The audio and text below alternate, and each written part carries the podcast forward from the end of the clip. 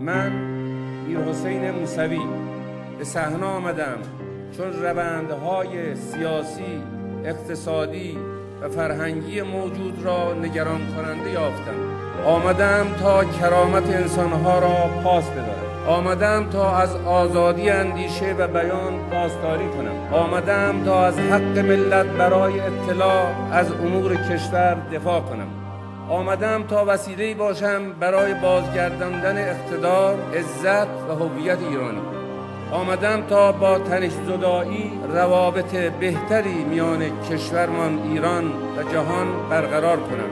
آمدم تا همراهی باشم برای رفتن به سوی ایرانی مستقل آزاد آباد پیشرفته و سربلند. آمدم تا به صورت سریح و روشن از تولید ملی پشتیبانی کنم. آمدم تا اشتغال را دغدغه هر روزه دولت قرار دهم. آمدم تا حامی مستضعفان باشم. آنانی که فشار تورم قامتشان را خم کرده و سیاستهای نادرست اقتصادی عزتشان را نشانه رفته است.